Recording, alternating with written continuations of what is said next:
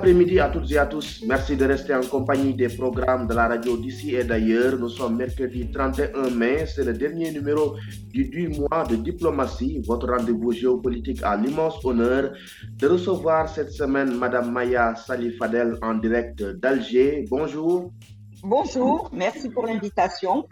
Je vous en prie, bienvenue sur e-radio. Vous êtes la vice-présidente de la Commission africaine des droits de l'homme et des peuples.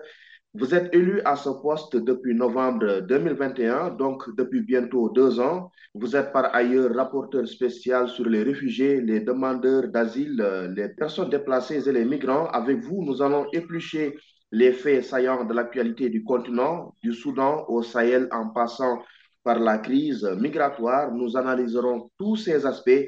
Alors, la Commission africaine des droits de l'homme et des peuples, dont vous êtes la vice-présidente, vient d'achever sa 75e session ordinaire à Banjul en Gambie.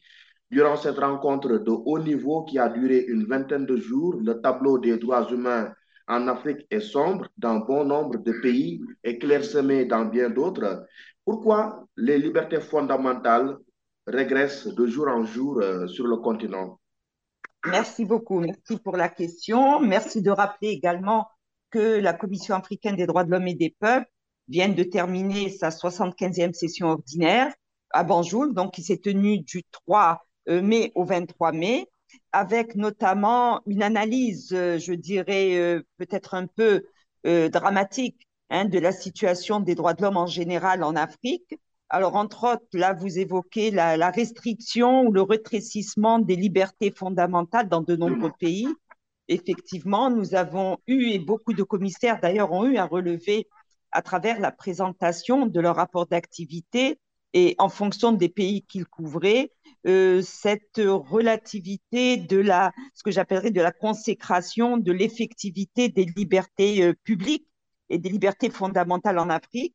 Alors, il y a effectivement euh, un rétrécissement tout d'abord de la liberté d'expression, de la liberté d'opinion, la liberté de réunion, d'association, la liberté d'information également, qui euh, se trouvent confrontés justement à ce que j'appellerais des systèmes limitatifs euh, organisés par les États à l'encontre notamment des défenseurs des droits de l'homme, à l'encontre notamment de militants des droits de l'homme. Donc ce n'est pas nouveau, c'est, je dirais, une sorte de continuité euh, que nous remarquons au niveau d'un certain nombre de pays. Mais il se trouve que la Commission africaine ne reste pas inerte et les commissaires en charge justement de la mise en œuvre et également du, processus de protection de ces libertés publiques, euh, n'hésite pas justement à interpeller les États sur ce que j'appellerais la, la, réduction de l'espace civique. Alors justement, quels sont les facteurs qui encouragent selon vous le recul de la démocratie et de l'état de droit dans les pays africains?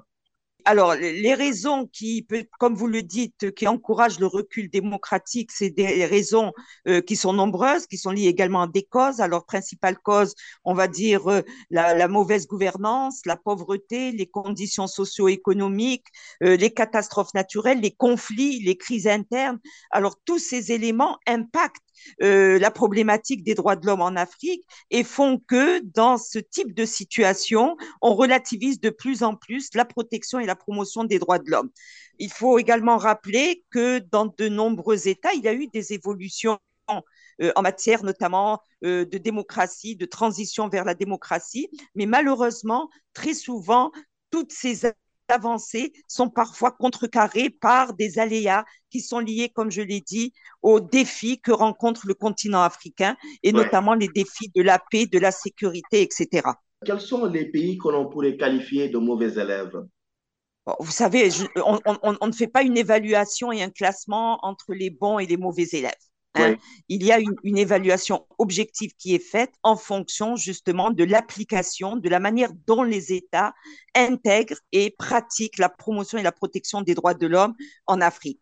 Euh, nous, lorsque, au niveau de la Commission africaine, nous sommes appelés à faire ce que j'appellerais une petite auto-évaluation. Alors, tout d'abord, première évaluation c'est de demander aux États de présenter leur rapport périodique devant la Commission africaine des droits de l'homme et des peuples. Et là, effectivement, il y a quelques États qui sont des mauvais élèves. Il y a par exemple certains États qui, à l'heure actuelle, n'ont jamais présenté de rapport périodique conformément à l'article 62 de la Charte africaine devant la Commission africaine des droits de l'homme et des peuples. Alors, il y a certains États qui ont ratifié la Charte africaine, qui sont partis à la Charte africaine, qui peinent notamment à mettre en œuvre les dispositions de la charte africaine, alors que celle-ci fait obligation aux États, justement, d'incorporer les obligations euh, conventionnelles dans leur droit interne. Alors, il y a également euh, certains États qui, lorsqu'il y a notamment des demandes de visite de la Commission africaine, des visites de promotion, par exemple, pour voir l'état euh, situationnel des droits de l'homme sur le terrain, beaucoup d'États ne répondent pas et ne donnent pas d'autorisation à la Commission africaine pour effectuer ces visites de promotion qui s'inscrivent dans le cadre justement de la promotion et d'un contrôle euh, in situ de la situation des droits de l'homme. Donc là, ce sont effectivement des États qui ne veulent pas voir la Commission africaine sur le terrain. Ce ne sont pas tous. Beaucoup nous ont accordé des visites de promotion. Nous avons fait des rapports. Après ces rapports, nous avons eu effectivement des recommandations qui ont été faites aux États. Et certains États, effectivement, prennent en considération les recommandations qui euh, font suite soit à la présentation des rapports périodiques, ce qu'on appelle les observations conclusives, soit les recommandations qui sont issues de visites de promotion.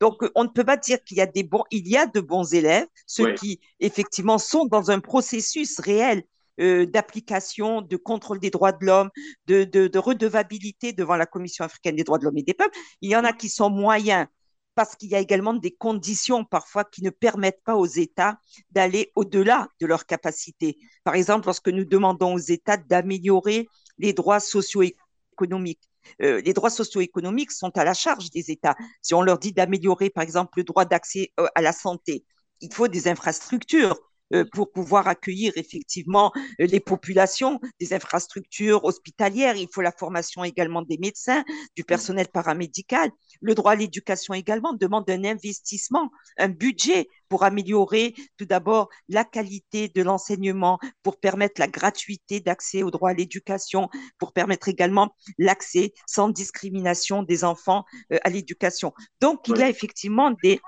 ce que j'appellerais moi des, limites objectives par rapport notamment à la situation socio-économique de certains États africains qui malheureusement n'arrivent pas encore à faire en sorte que ces droits économiques et sociaux soient effectivement, et, je dirais, des droits réels, c'est-à-dire qu'on arrive à, à, permettre le droit d'accès à la santé, aux soins, au travail, mais de manière très, très limitative. Alors, vous avez parlé tout à l'heure de recommandations pour un retour de la démocratie dans certains pays du continent. Justement, quelles sont celles que vous avez euh, formulées pour renverser cette situation qui n'honore pas euh, le continent? Alors, euh, ce sont en principe des recommandations très générales hein, pour le retour à la, démocratie. Nous avons de tout temps, au niveau de la Commission africaine, déjà euh, condamné les changements euh, anticonstitutionnels, notamment des changements qui se sont d'ailleurs répétés ces dernières années en Afrique et sur lesquels, effectivement, nous avons vu qu'il y avait un retrécissement de la démocratie. Donc, une des recommandations, c'est le respect notamment des processus constitutionnels électifs. Ça, c'est très important. retour également à une ouverture de l'espace civique euh, par rapport notamment à tous ceux qui, euh, à l'heure actuelle, euh, s'arment de patience pour pouvoir exprimer notamment ce que j'appellerais les véritables droits, les libertés publiques et également la protection de ces droits.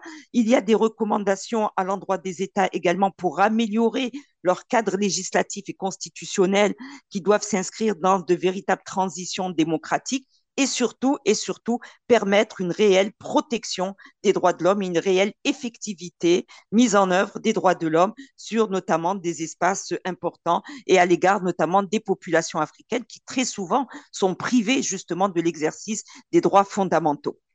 Euh, durant la 75e session ordinaire de la Commission africaine des droits de l'homme et des peuples, des organismes de défense des droits humains tels que la Rencontre africaine des droits de l'homme, la RADO et euh, Africa mmh. Center avaient décrié la violation des droits humains au Sénégal, notamment la liberté de manifestation de l'opposition.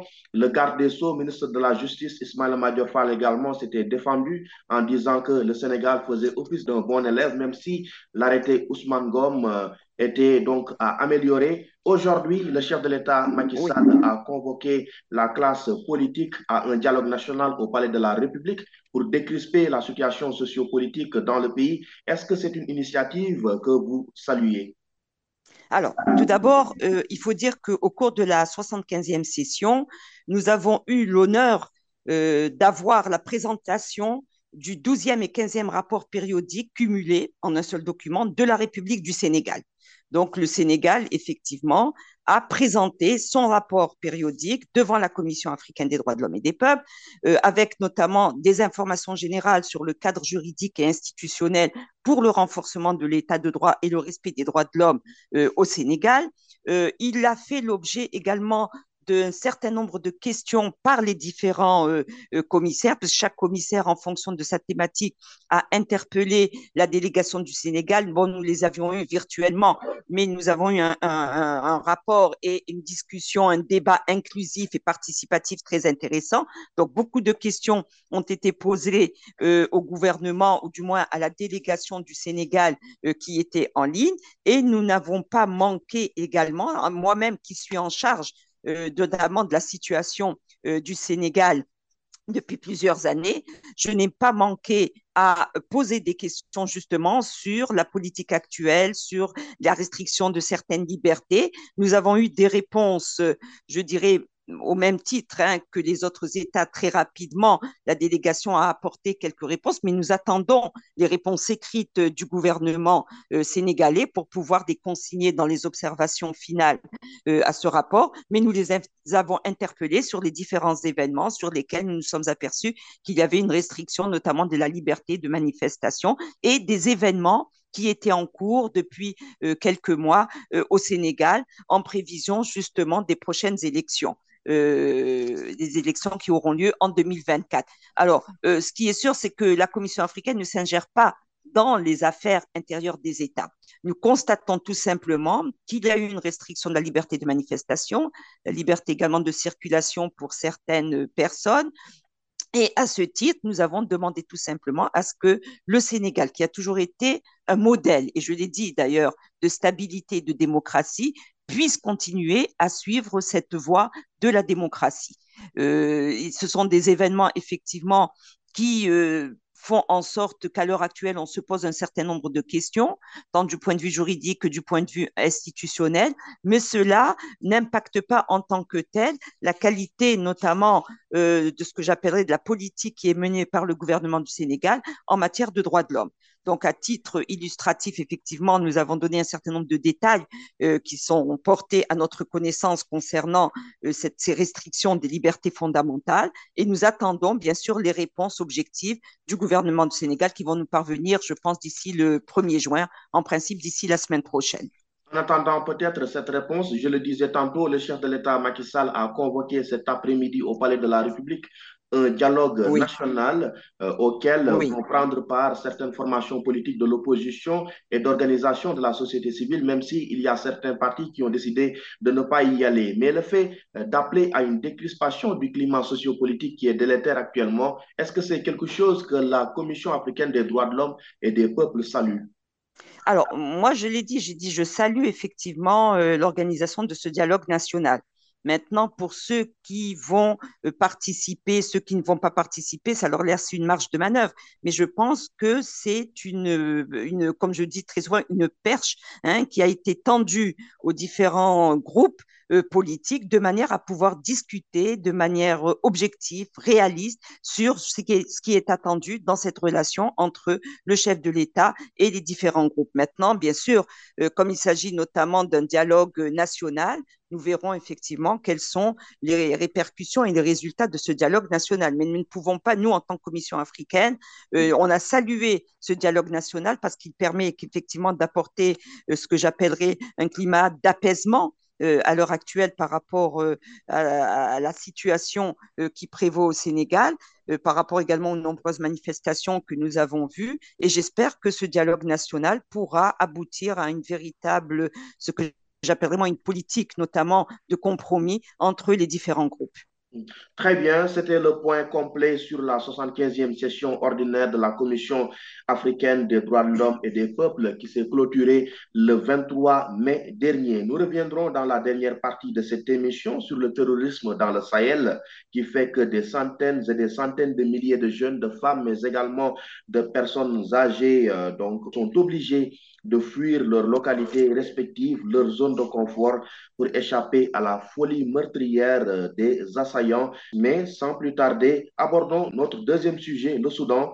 Depuis le 15 avril dernier, début des hostilités entre le général Abdel Fattah al-Burhan et Emeti, la capitale Khartoum et Darfour sont tous les deux sous les bombes de l'armée régulière euh, fidèle au premier nommé et celle des paramilitaires qui obéissent au second, l'Égypte et le Tchad frontaliers accueillent sur leur sol des centaines de milliers de réfugiés qui fuient les affrontements, non sans oublier ceux qui se sont retranchés dans les villes de l'intérieur du Soudan, pour le moment épargnés par les affrontements. Au sein de la Commission euh, africaine des droits de l'homme et des peuples, comment l'on vit cela?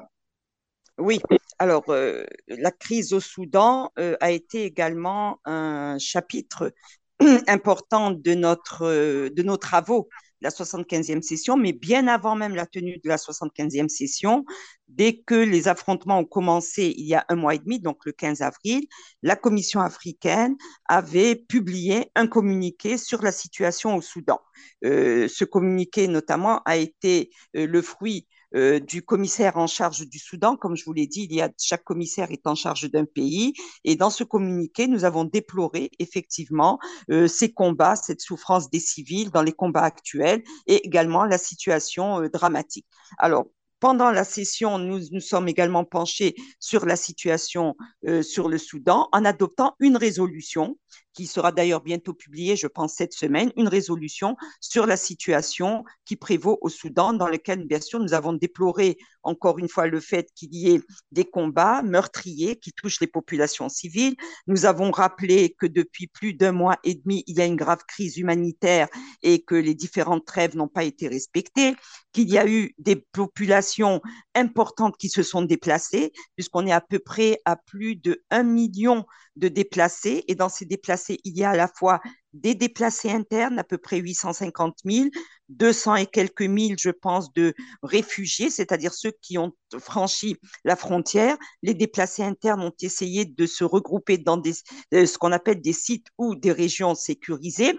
Nous avons déploré la souffrance des civils dans les combats actuels, où la situation, comme je l'ai dit, est dramatique. Et effectivement, ces affrontements entre deux généraux, font que, à l'heure actuelle, on a par exemple une très forte proportion de la population qui est menacée, tout d'abord par la faim, d'abord parce qu'il y a un manque d'accès à l'eau, un manque d'accès à la nourriture, il est difficile de se déplacer, il est difficile de s'approvisionner, et toute cette situation entraîne effectivement le fait que la communauté internationale est là pour apporter son aide et son assistance à ces populations. Malheureusement, les atteintes aux droits de la vie continuent puisqu'il y a à peu près plus de 800 et quelques personnes qui euh, sont mortes dans ces, dans ces affrontements. Il y a plus de 5000 et quelques blessés également. Donc, euh, les négociations de paix ont été pratiquement à chaque fois voués à l'échec, puisque les deux généraux se battent notamment pour le pouvoir, comme vous l'avez dit précédemment, les FSR, c'est-à-dire les forces de soutien rapide et, les forces de l'armée régulière. Ils refusent notamment des négociations directes, et cela va avoir des répercussions euh, sur la sous-région, notamment le fait déjà que la plupart de ces réfugiés euh, ont été accueillis et heureusement grâce à la solidarité des pays voisins, grâce au respect du principe de non-refoulement par euh, le Soudan du Sud, l'Éthiopie, le Tchad, euh, l'Égypte. Nous avons également même certains qui sont partis jusqu'en Libye. Euh, la République centrafricaine également a accueilli actuellement. Et cela risque d'entraîner effectivement une relativisation de la stabilité politique dans la région. Alors, cette guerre que l'on appelle fratricide, justement, qui a entraîné des milliers de Soudanais en dehors de leur pays ou même à l'intérieur de leur pays entraîne effectivement, une crise de grande ampleur. Cet exode est, est également très important et il y a un risque justement de déstabilisation un petit peu dans la région parce que même ceux qui accueillent à l'heure actuelle ces milliers de réfugiés sont des pays qui risquent d'être fragilisés. Je pense notamment au Tchad, à la République centrafricaine, au Soudan du Sud, qui connaissent déjà un certain nombre de problèmes. Alors, il y a eu des actions par rapport à cette crise euh, du Soudan. Tout d'abord, comme je l'ai dit, la Commission africaine des droits de l'homme et des peuples un communiqué, euh, des pourparlers également avec certaines parties et une résolution qui sera publiée, je pense, cette semaine.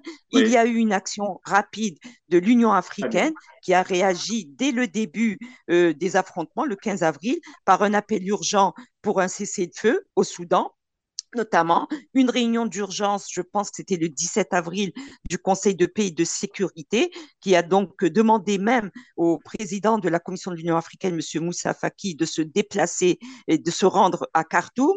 Il y a eu également une réunion de la Ligue des États arabes qui s'est réunie par rapport également à cette crise. Et on a même, au sein de la Ligue des États arabes, on a discuté justement oui. de la manière dont on pourrait prendre en charge cette crise au Soudan. Et il y a eu effectivement un groupe de contact qui a été mis en place euh, le 7 mai, qui a regroupé l'Égypte, l'Arabie saoudite et le secrétaire général de la Ligue arabe, qui ont discuté justement des voies et, et moyens susceptibles d'être apportés pour euh, une trêve qui serait conclu également euh, dans, cette, dans ce cadre-là. Alors, il y a eu ensuite, et ça, il ne faut pas l'oublier, la signature de la déclaration d'engagement le 12 mai euh, à Jeddah, sous l'égide justement des États-Unis et de l'Arabie saoudite. Et là, nous l'avons rappelé, nous, dans notre résolution, euh, qui devait justement permettre l'ouverture des couloirs humanitaires, la protection des civils, l'accès de l'aide aux populations et surtout la protection des populations civiles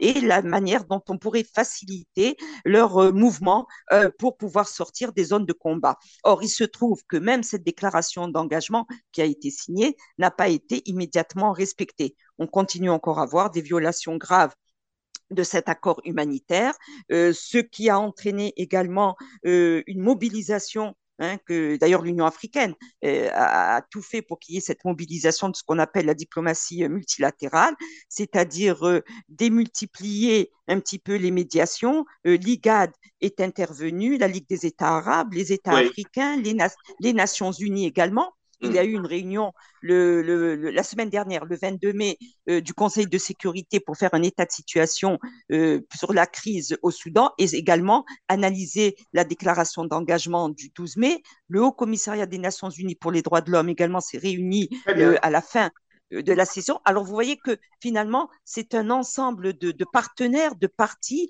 qui sont euh, à cheval sur la nécessité de mettre fin à ces combats. Alors, euh, Madame Maya Salifadel, euh, vous magnifiez euh, le rôle joué par l'Union africaine, qui selon vous est important, mais beaucoup d'observateurs critiquent la posture adoptée depuis le début de cette conflit par, l'institution continentale. Ils auraient aimé donc la voir poser des actions beaucoup plus concrètes. Est-ce là une critique légitime? Alors, je, je, je, pas dans ce sens euh, il faut d'abord euh, mettre en évidence que le fait que l'Union africaine a tout de suite réagi à partir du moment où il y a eu cet appel au cessez-le-feu. Donc, il y a eu une réaction rapide de l'Union africaine, il y a eu une réaction rapide du Conseil de paix et de sécurité. Et il faut dire que l'on privilégie beaucoup plus la voie diplomatique, la voie du règlement politique euh, de cette crise, qui est une crise interne. Alors que effectivement, l'Union africaine, on l'a vu peut-être dans certaines autres situations, était beaucoup moins euh, proactive euh, par rapport à de telles situations. Là, au contraire, on a vu effectivement que l'Union africaine elle-même a mis en, en, évidence le fait qu'il fallait se déployer, se mobiliser par rapport à cette diplomatie multilatérale. Et à l'heure actuelle, les, pourparlers continuent. On essaye également de rapprocher les parties en question, mais on essaye surtout de permettre l'ouverture de ces couloirs humanitaires, parce que même les agences humanitaires sont bloquées pour pouvoir acheminer euh, l'aide humanitaire et l'assistance humanitaire aux populations. C'est, je crois, le principal défi, tout en continuant à discuter euh, de manière, dans le cadre d'une médiation politique avec les parties prenantes au conflit. Donc, il ne faut pas euh, tout simplement dire que l'Union africaine n'a pas pris les devants. Au contraire, l'Union africaine a été parmi euh, les premières institutions à réagir. Ensuite, au même titre qu'il y a eu notamment les Nations Unies, le Haut Commissariat des Nations Unies, la Ligue des États arabes, l'IGAD également qui est intervenu. Et il ne faut pas oublier qu'il y avait également la mission des Nations Unies qu'on appelle le mécanisme trilatéral des Nations Unies sur la transition au Soudan, qui poursuit également ses travaux avec notamment l'IGAD et qui, à l'heure actuelle, est en train justement de, décrier cette, escalade de la violence au Soudan et appelle à un cessez-le-feu effectif et au respect des droits de l'homme. Donc, il ne faut pas oublier qu'il y a quand même ce dialogue qui est inclusif et qui peut-être permettra d'arriver à une solution. Cela fait un mois et demi depuis que le conflit a éclaté au Soudan. Plusieurs cessez-le-feu et trêves ont été négociés, mais le respect de ceux-ci sont éphémères. À chaque fois, violée. La dernière en date, les États-Unis et l'Arabie saoudite ont négocié une trêve de cinq jours qui n'a malheureusement pas été observée du tout. Finalement, c'est quoi la véritable solution euh, pour faire cesser les hostilités de part et d'autre? Alors, la, véritable solution, moi je dis, c'est la voie politique, la voie de la médiation, de règlement pacifique de ce différent, faire arrêter notamment les combats. Vous avez raison d'évoquer l'échec des différentes trêves. Euh, il y a un échec. Pourquoi? Parce que on peut-être on, respecte cette trêve 24 euh, heures et les combats reprennent notamment à Khartoum. La violence reprend également à l'ouest, notamment dans le Darfour. Alors, il faudrait trouver, je pense, ce que j'appellerais moi les cibles, hein, les cibles de, de compromis effectives pour ramener les deux généraux à baisser les armes, à penser à la protection des populations et à trouver une solution, notamment à leurs problèmes, parce qu'il s'agit notamment d'une bataille, d'une crise pour le pouvoir. Crise notamment qui n'est pas nouvelle, dont on voyait à peu près euh, les commencements euh, lorsqu'il y a eu déjà le coup de force militaire en octobre 2021, mais notamment la crise depuis le 25 octobre 2022. Donc on voyait un petit peu venir euh, progressivement, euh, je dirais, ces soubresauts, mais à l'heure actuelle, il faut effectivement que l'action politique prenne le pas et que l'on puisse arriver à désarmer et à mettre fin à ces combats urbains. Parce que ça aussi, c'est très important. D'habitude, nous avions des combats en dehors des villes. Là, c'est vraiment ce qu'on appellerait une nouvelle, un nouveau type de conflictualité, c'est le conflit urbain. Et là aussi, il faudra s'y pencher parce que ça porte atteinte effectivement au principe notamment du respect euh, du droit international humanitaire.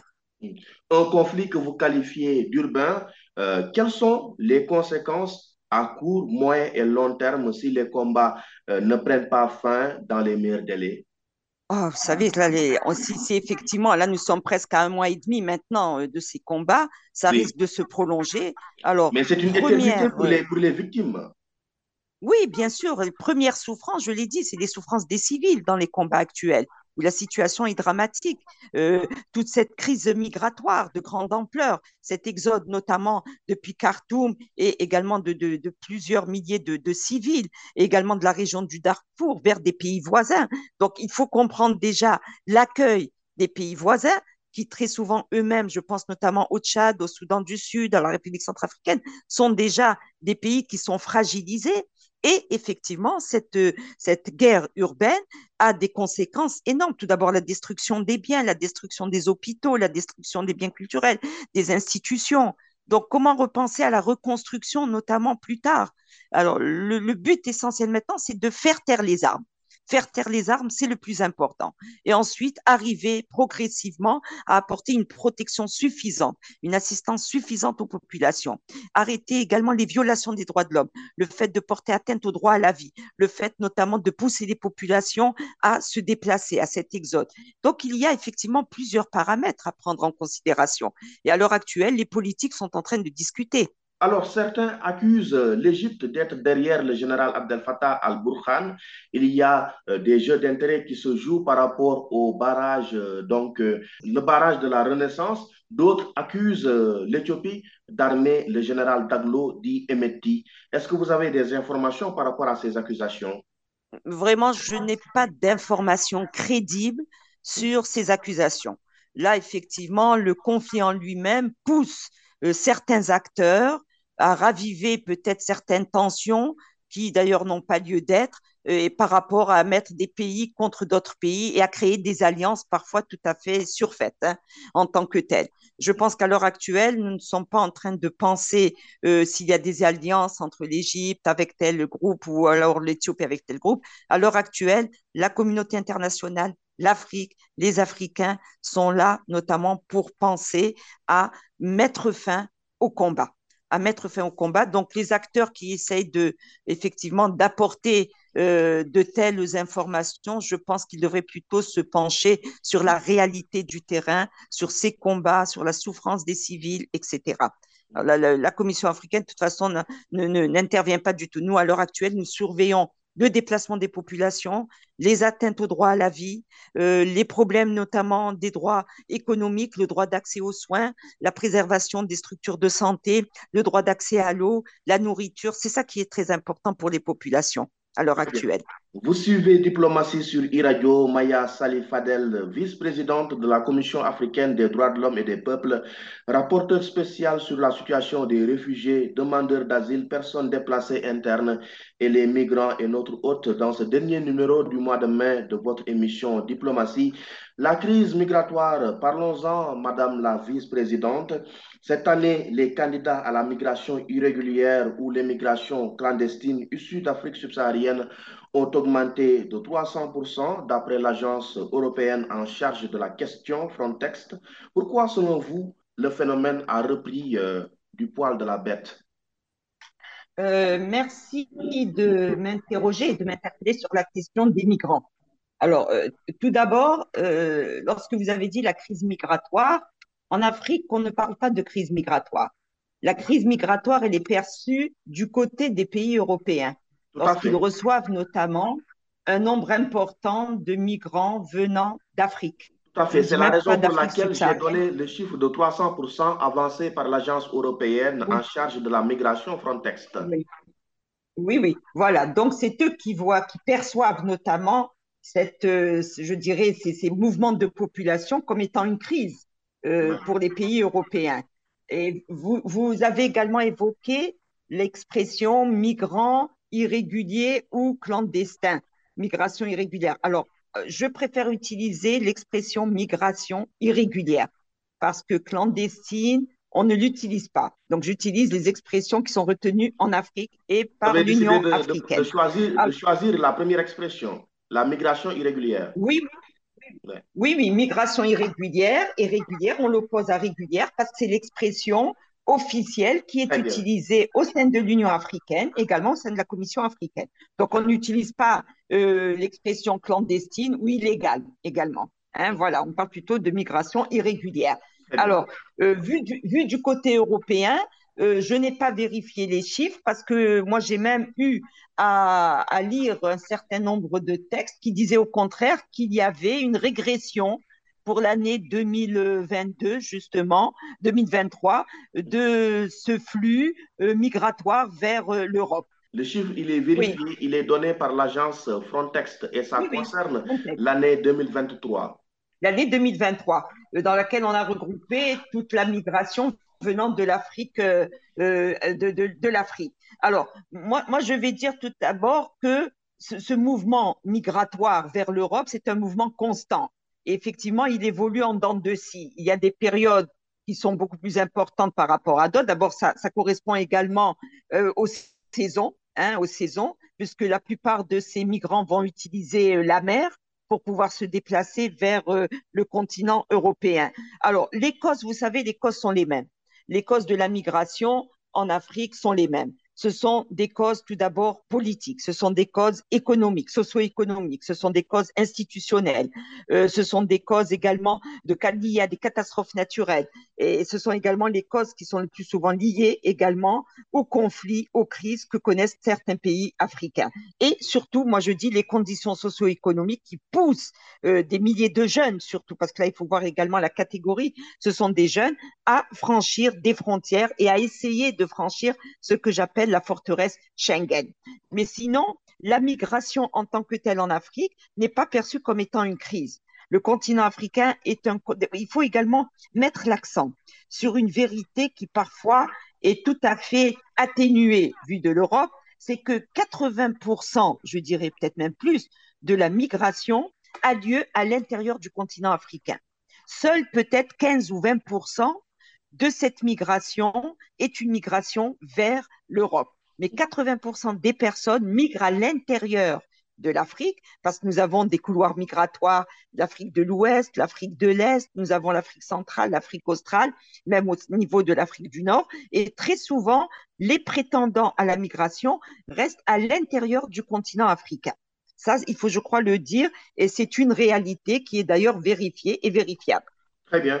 Quels sont les facteurs qui font que de plus en plus les jeunes euh, qui sont l'avenir de leur pays et du continent décident de tenter l'aventure de la mer, parfois au péril de leur vie? Il faut également distinguer trois catégories de migrants. Il y a notamment les migrants économiques, donc cette jeunesse qui euh, prend euh, la route notamment de, de la mer et qui notamment le fait au péril de leur vie. Il y a également ceux qui vont fuir leur pays parce qu'ils fuient des crises et des conflits vers d'autres pays. Et là, ils sont beaucoup plus dans la catégorie de demandeurs d'asile et de réfugiés. Et il y a ceux qui vont fuir également certaines conditions euh, dans leur propre pays pour devenir des déplacés internes. Moi, je vais plutôt, et je pense que votre question est beaucoup plus tournée vers la migration à caractère économique, qui est très importante, puisque c'est celle effectivement qui euh, fragilise un petit peu nos pays et qui est largement, euh, je dirais, débattu hors du continent africain. Alors, pour la migration, il faut dire qu'au niveau de la Commission africaine, puisque je suis la rapporteure en charge euh, de la migration et également de tout ce qui concerne la mobilité en Afrique, la Commission africaine s'est penchée depuis longtemps à travers cette thématique par l'adoption d'un certain nombre de résolutions. Nous avons à peu près euh, sept ou huit euh, importantes résolutions qui touchent justement à la migration et les droits de l'homme, la situation des migrants en Afrique, la protection également des déplacés internes et les migrants dans la lutte contre la pandémie de la Covid-19. Et ce qui est important, c'est que nous nous sommes aperçus que la persistance et la survenance justement des conflits dans beaucoup de pays, ainsi que les contraintes socio-économiques dans de nombreux pays africains, pousse un grand nombre de jeunes Africains à s'exiler dans d'autres pays africains et hors du continent. Donc, cette migration en elle-même euh, constitue ce que l'on peut appeler à l'heure actuelle et euh, intervient dans ce qu'on appelle un contexte particulier. Il y a donc cette augmentation exponentielle des cas de migration irrégulière ainsi que la prise en charge des conséquences désastreuses que cela entraîne. Euh, il y a eu de nombreuses mesures et plans d'action qui ont été adoptés par euh, l'Union africaine sur la migration et également en vue de trouver des solutions à cette situation, comme je l'ai dit, aux conséquences dramatiques pour euh, des jeunes migrants. Alors, lorsqu'ils traversent la mer Méditerranée, et là, nous nous sommes penchés sur ce qu'on appelait la question des migrants disparus en mer et l'impact sur leur famille, qui est une thématique sur laquelle nous avons travaillé avec le Comité international de la Croix-Rouge et qui, à l'heure actuelle, fait l'objet de réflexions également au sein de l'Union africaine. Mm. Maintenant, comment prendre en considération euh, cette migration en Afrique? Il faut peut-être euh, analyser la migration dans ce que j'appellerais sa valeur ajoutée. D'ailleurs, la stratégie migratoire de la migration de l'Union africaine fait de la migration, ou du moins relie la migration au développement. C'est-à-dire que dans la migration, dans cette liberté de circulation euh, des personnes au sein du continent africain, il faut y voir une valeur ajoutée. C'est-à-dire qu'il faut l'associer à des plans de développement. Et ce qui est important également à soulever, c'est que à l'heure actuelle, au niveau de l'Union africaine, le cadre migratoire révisé et son plan d'action euh, de 2018 à 2025 est un plan d'action qui prend en charge justement la migration comme étant une valeur ajoutée. Et la question migratoire, par contre, qui intéresse la Commission africaine, c'est celle de savoir euh, comment protéger ces migrants qui sont notamment sur des trajectoires migratoires différentes. C'est-à-dire le problème de la violation des droits de ces migrants lorsqu'ils prennent la route migratoire, que ce soit à l'ouest, à l'est, vers l'Afrique du Nord ou encore vers le, dans l'Afrique australe. Très bien. Dernière question en quelques secondes, euh, Maya Salih Fadel. Les élites africaines ont-elles failli par rapport à la prise en charge urgente des préoccupations de la jeunesse, notamment la question de l'emploi? Oui, je, crois qu'il y a eu quand même, euh, je me souviens, il y a peut-être trois ans de ça, euh, la jeunesse, c'était le thème de l'Union africaine, c'est-à-dire voir dans la jeunesse un potentiel dynamique important. Alors, dire failli, ce sont peut-être les, conséquences d'un certain nombre, je dirais, de, euh, situations qui ont fait que euh, les pays africains euh, n'ont pas pris suffisamment conscience du potentiel de la jeunesse, qui constitue l'avenir pour l'Afrique. Et qui, de par justement, je l'ai dit, les conflits, les crises, la détérioration des conditions socio-économiques, la mauvaise gouvernance, ont laissé pour compte notamment cette jeunesse. Et mm. je crois que l'année qui avait été dédiée à la jeunesse dans le cadre de l'Union africaine a été une année de prise de conscience à travers laquelle euh, les pays africains se sont engagés à donner une priorité à l'action de la jeunesse. Tout d'abord, il ne faut pas oublier que nous avons un texte africain, une convention, la charte africaine sur la jeunesse, qui est très importante, mais qui malheureusement n'est pas encore ratifiée par tous les pays africains et qui constitue, je dirais, un plan d'action hein, pour justement euh, donner espoir à la, à la jeunesse et faire en sorte que cette jeunesse puisse euh, être ce que j'appellerais justement le pilier essentiel hein, de l'évolution des pays euh, africains. Car il ne faut pas oublier, les jeunes d'aujourd'hui seront les adultes de demain. Très bien, nous sommes rattrapés par le temps. Il faut effectivement mettre en place des mécanismes pour rehausser euh, cette jeunesse, ce sont les États qui, dans leurs plans nationaux, devraient faire en sorte que les jeunes puissent étudier, les jeunes puissent être formés, ces jeunes puissent avoir accès à l'emploi, ces jeunes puissent également servir dans les institutions des États, que les processus nationaux de développement soient inclusifs, que l'on n'oublie pas la jeunesse parce qu'elle parce qu'elle constitue justement l'avenir de demain. Et je le dis très souvent, euh, un, un, État, un État notamment euh, qui n'éduque pas son peuple, qui n'éduque pas sa jeunesse, est un pays sans, sans avenir. Mm, Parce que la jeunesse, justement, a besoin d'être accompagnée et de faire partie, justement, de ces processus inclusifs. Très bien. Diplomatie, Maya Salifadel, vice-présidente de la Commission africaine des droits de l'homme et des peuples, est notre invitée. Nous allons terminer par la crise sécuritaire au Sahel et son lot de désagréments. Nous sommes un peu rattrapés par le temps. Burkina Faso, Mali, Niger, Tchad, Nigeria, les djihadistes sont partout et nulle part. Pire qu'au Soudan, ici on parle de millions de réfugiés et de déplacés internes, sans compter les centaines d'écoles fermés et les milliers d'enfants euh, déscolarisés à cause du djihadisme. C'est une catastrophe humanitaire, euh, n'est-ce pas? Alors, c'est à propos justement de cette crise euh, qui prévaut au Sahel et qui est beaucoup plus considérée comme étant une crise sécuritaire dans la région du Sahel, parce que tout d'abord, elle est sécuritaire parce qu'elle entraîne tout d'abord des défis sur lesquels repose cette crise. C'est tout d'abord la situation économique défavorable, la mauvaise gouvernance, nous avons également les conséquences du changement climatique, euh, la raréfaction des ressources, euh, la démographie galopante, le chômage des jeunes, nous venions d'en parler, cette immigration également exponentielle. Nous avons également l'intervention dans ces, ces régions des groupes armés euh, je dirais, terroristes notamment, qui sèment la terreur, qui sont violents. Donc, beaucoup d'acteurs non étatiques armés qui euh, sont présents dans cette région du Sahel, sans oublier également le fait que beaucoup de pays souffrent de déstabilisation par rapport à cette situation sécuritaire.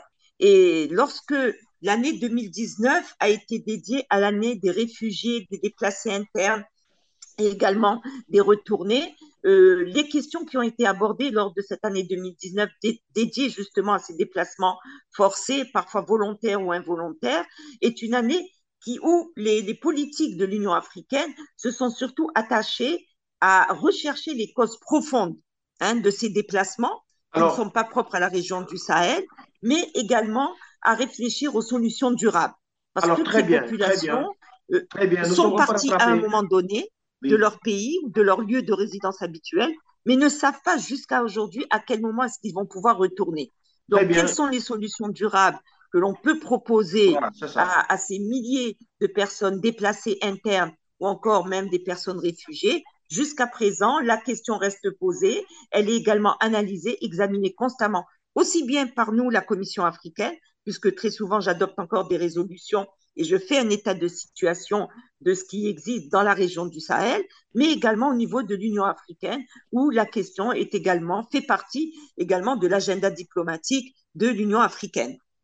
Vous avez empiété sur la question relative euh, aux solutions et c'est de par cette note d'optimisme que prend fin cette émission. Merci à vous, Maya Salifadel, euh, d'avoir répondu à notre invitation. Je rappelle que vous êtes la vice-présidente de la Commission africaine des droits de l'homme et des peuples, par ailleurs rapporteur spécial sur la situation des réfugiés, des demandeurs d'asile, des déplacés internes et des euh, migrants. Merci à vous également, mesdames et messieurs, de nous avoir euh, suivis. C'était le dernier numéro du mois de mai de votre rendez-vous géopolitique euh, diplomatie. Bon après-midi et à mercredi prochain. On sera déjà au mois d'août. Excellente suite des programmes sur la radio d'ici et d'ailleurs.